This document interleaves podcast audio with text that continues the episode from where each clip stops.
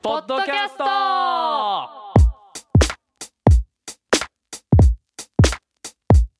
この番組は平塚出身のペインター小野ルイーゼとラッパーク号の角度からこれからのびんとする人物ことについてゲストをお招きしながらお話をお伺いする30分番組です。んいろんな人の経験談を聞くことで自分たちのアドバイスになったり新しい発見になったりそういったいろんなことをリスナーの皆さんと一緒に共有できたら嬉しいです。えーそしてリスナーの皆さんからの質問や感想も受け付けております。ツイッターとインスタグラムで「ハッシュタグひらつかのびんとす」または「ハッシュタグひらのび」で投稿やメッセージをお願いします。採用された方には平塚のびんとすオリジナルステッカーをプレゼントいたします。はい。というわけでこんばんは。こんばんは。いやーやってまいりました。やってまいりました。今日は9号から。今日はね珍しく、堂々の第5回。そうですね。9号からちょっと一人。連れてきたというか。引っ張り出してきたというか。あんまりねこう目立ちたがらない性格というか。うん。シャイってわけではないんだけど、っうん。ていうなんか兄貴的な存在のね人をちょっねと連れてきて。前回はあのバルさんっていうねあの小野の上司上司という上か。まあ小野パのまマネジメントをしてくれてる人をまバルさんが来てくれて、うんうん。で今回は平塚では結構欠かせない存在というかもうそううん、カルチャーをうんうん。だいぶあのすごい支えてる存在かなっていうと人受けまがすね。照れくさいですちょっとなんかね。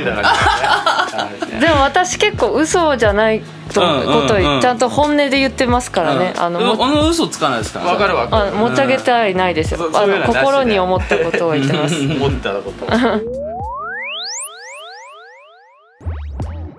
本日のゲストはリズムトライブから。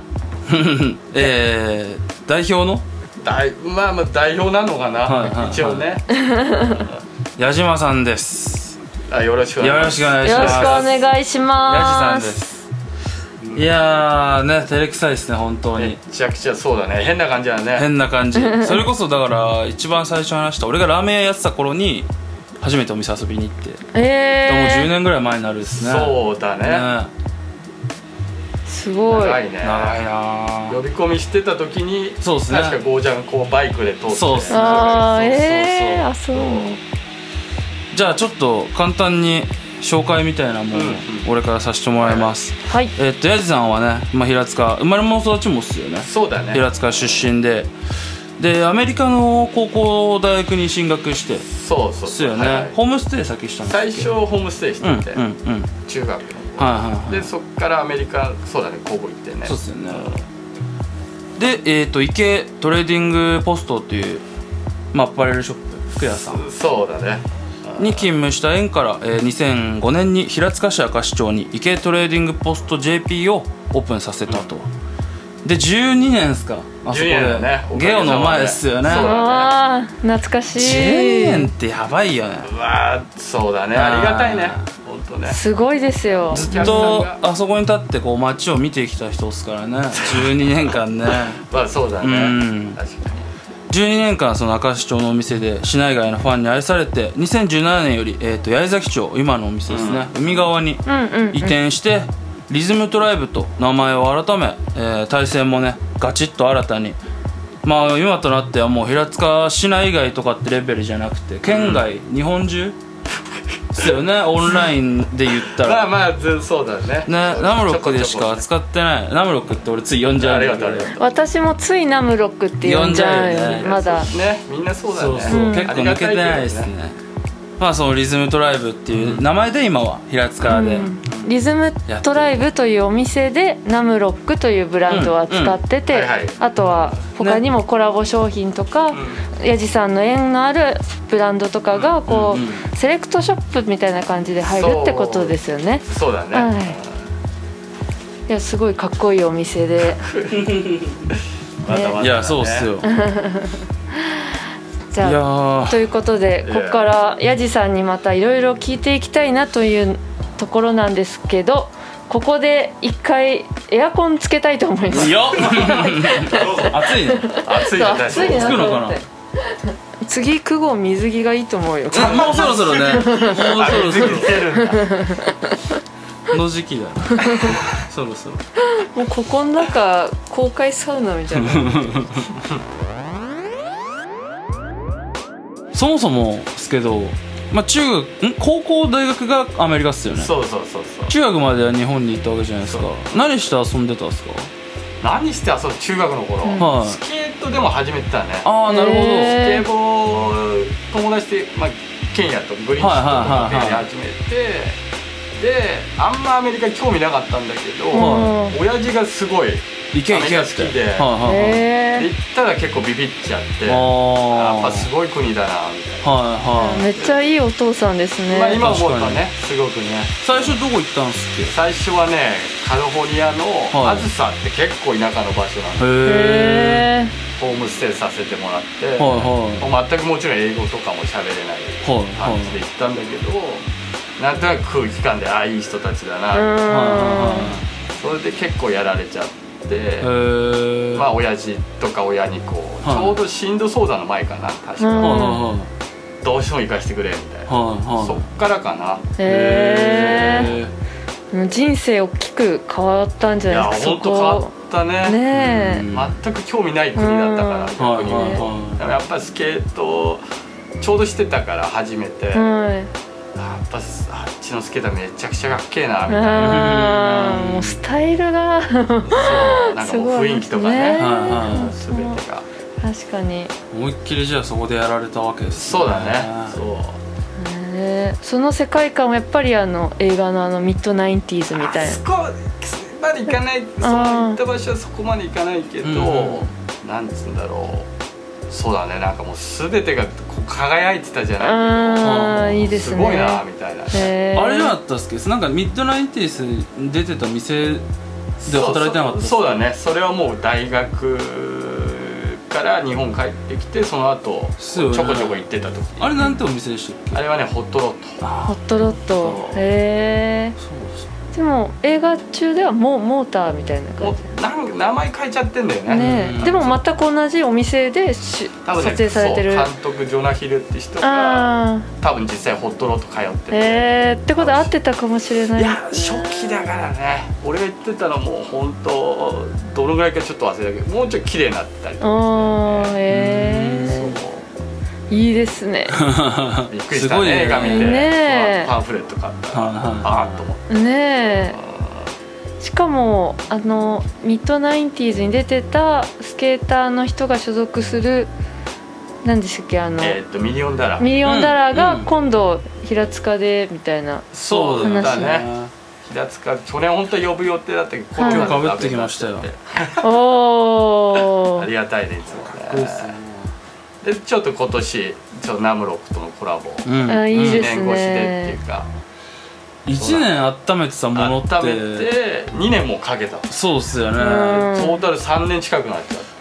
そんなんなかなかないですよね。いやもうモヤモヤしてたね。次に行けないって感じだった。からうんずっとこれだって思ってやってきたものができてるのにずっとなんか言えないみたいな。変な小出しみたいになっちゃってやっとなんかすっきりするな。確かに性には合ってなさそうですよ合ってないよ。大地さんの。バーって直接言いたいもんね。はなんかヤジさんって、まあ、ミリオンダラーもそうですけどそのその前でもこういろんなあのアメリカのアーティストスケーターとコラボしてきてるじゃないですか。でそこのそのコラボアーティストがまたすごいちゃんとカルチャーとして、いうんうん。あのちゃんとルーツがある人たちはいとやってきてるっていうところが本当にすごいなと思って、うんで「ラブミーの人いはいはいカカーティスさん私原宿の古着屋で働いてた時期がありましてその時にラブミーのあのバンズを入れてたんですよお店で。うんその後にイッチさんにこう紹介してもらってそうお店行ってその話聞いてえーみたいな。あそっか。なんか言ってたねイッチがそういえばね。そうです。当初結構カーティスが盛り上がってうたん。うん。化粧品ブランドとかやってて。あの時は私もまだ絵描いてねまだクラブでやってた頃だったから、うんうんうん。なんかそんなアメリカ海外のアーティストがこう化粧品ブランドとかいろいろバンズとかコラボしてる人がやここのヤジさんとつながってるの？えー？みたいな。平塚ってどんなとこ？ね。みたいなのがあってなんかそれたまたまそのナムロックが営業してる時にはいはい。カ カーティスがボルコモで働いてたのね。あそうなんですね。それでナムロックこうどっか置ける場所ないかって話をしてて、で彼もホットロットで働いてたのあそうそう。元バイト仲間みたいなそうことですか？一緒に働いてるえ すごい。そう。えすごく緩いやつだけどね、今だとすごくなっちゃってるからさ、うんうん。なんか日本ではとかちょっと芸能人みたいにそうですね。いやもう私は当時芸能人的なすごいアーティストっていう見え方本当まあ今も本当そうですけど、うん。変に緊張しちゃうんだよね、うん。アウトであそうなんですいやか緊張しちゃったね。えあなんか全然普通のやつだったから、うん。普通って言ったらおかしいけど、うん。アートのことも言ってなかったしそういう感覚で見てたやつがさいきなりこう取り上げられて日本に来日してう。ん。わーわーわーわーやっちゃってるような状況だとねなんか変な緊張ああるよね。いやそんなことないと思いますむしろそういう人たちともこうふ同じ目線でこうコラボとかなんか一緒に何かするっていうことができるそのヤジさんがやっぱすごいと思いますし それで平塚でお店やってるっていうことはやっぱりなんか平塚ってなんかカルチャーのある街だっていうのをすごい感じさせられるなと。うん、確かに。思いました。面白いよね、思いっきり直通でパイプがつながってるっていう。そうそうそう。大体誰かを通さないととか、うん。ね。現地の誰かをとか大体そういう入りだと思うんですけどやっぱヤジさんがこうアメリカに行ってす一緒に過ごしてたっていう本当は友達入りじゃないですか、やっぱりそこって強いし。そうだね。なんか生のものって変にこう今光ってるから取り入れたじゃなくて、うん。もう歴史があっての過去があっての今があるっていうのがやっぱお店の服にも伝わってるなと思います。あでもそれ伝わっても嬉しいね、うん。めちゃくちゃ。だってやっぱこうヤジさんのお店ってちゃんとこだわりの一品でその大きい商業施設とかこうお店にある多くの人をターゲットにしてるわけじゃなくて、うんうん。一つにちゃんとこうストーリーがあってアートがあって洋服化されてるっていうのはすごくこうなんですかファッションでありでもアートであり、うんでそれを身につけれるっていうのはやっぱりこう自分も誇らしげになれるし。うん。なんだこの手 いやいやいや岡本太郎と同じ手で多分そうそうそう。爆発だって言った時うや岡本太郎。ちょっと今熱くなったまいやたすごいいいよかった今聞き入っちゃったちょっでもね本当自分が伝えたいことを、うん。あすげえ感じてくれてるんだないや本当にちょっと感動しちゃったねヤジさんはもう本当にこだわりがすごいなって思うです。マジで職人だなってそのそうなんかね。なんて言うんだろうな。わがままでもあるし、ね、いやでヤジさんもやっぱクリエイターだなと思いますし、その私もやっぱアメリカとか見てあっちのスケートショップにあるオリジナルが好きだったりするんですよ。現地のアーティスト使った T シャツとかそういう良さをすごいわなんか分かってらっしゃってて なんからっしゃってて。いらっしゃっててだからその面白いね。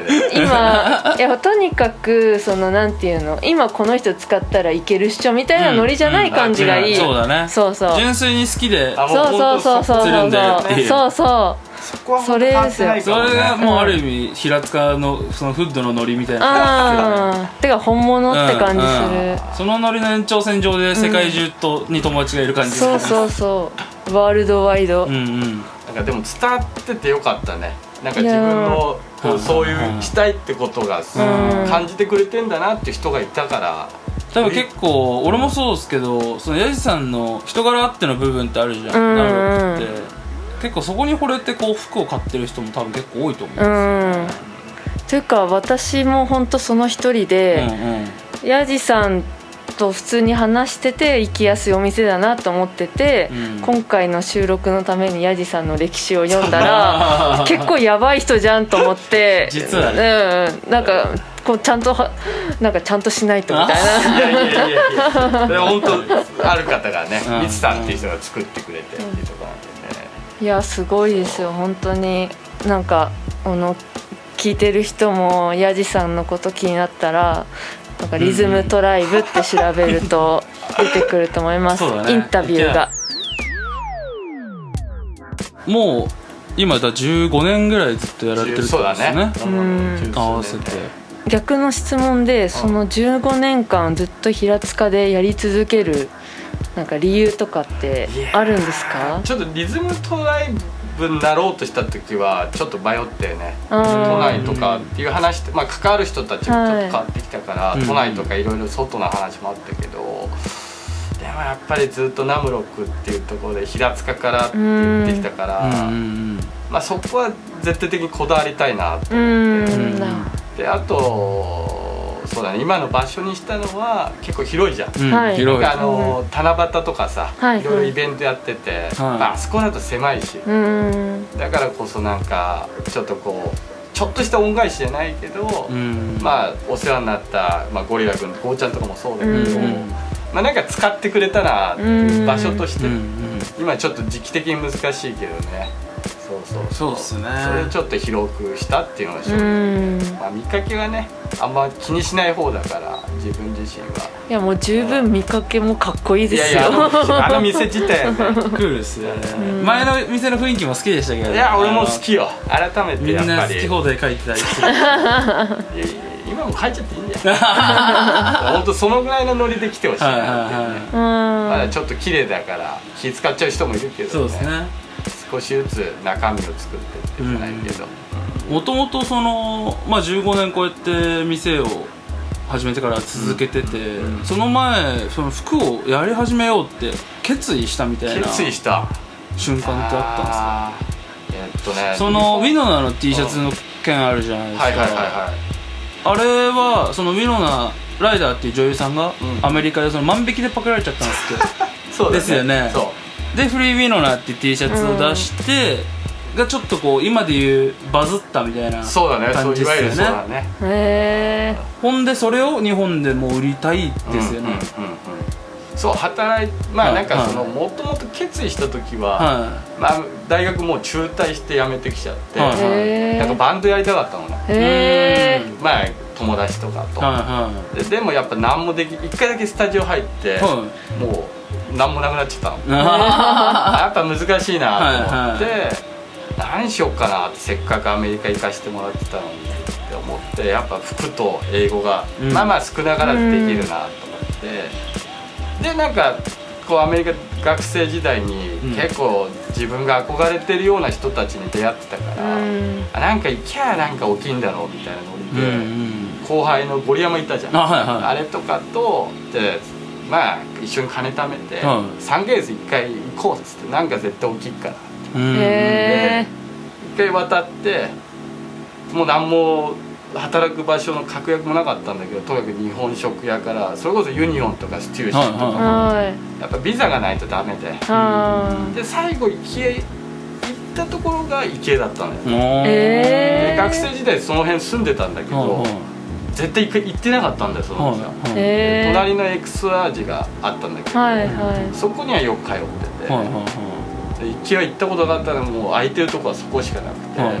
そしたらそのオーナーのビリーが「お前明日から来い」みたいな、はいえー、すごそう。そっからだね。いへえで結構バカにしてたって言ったら失礼だけどちょっと T シャツと雑貨で、い。はいまあ、ちょっと自分のスタイルとは違ったから、いあでも熱いもうほんとおじさんでさ、夜中その仕事っていうのは T シャツする仕事だったんだけど、あの夜からはい。朝まで。はでも終わるともう絶対もう何かが起きるから。ずーっとこう言われて正直その時自分は、うんあんまり夢とかっていうよりは、はい。そこまでなかったから、はいはい。起きねえだろうって思ってたら、はいまあその3ヶ月そこで働いた後、はい。日本帰ってきたら、はいはい。それこそそのビリーがあの特ダネとかあんじゃん、はいはい。小倉さんがやってたやはいはいあれにこう紹介されてたんだよ、えそれがだからフリーウィノナで。ー、へで結構そっから自分の感覚がすごいはい。あ本当起きちゃうんだみたいえー、変わり始めたそうそうっていう。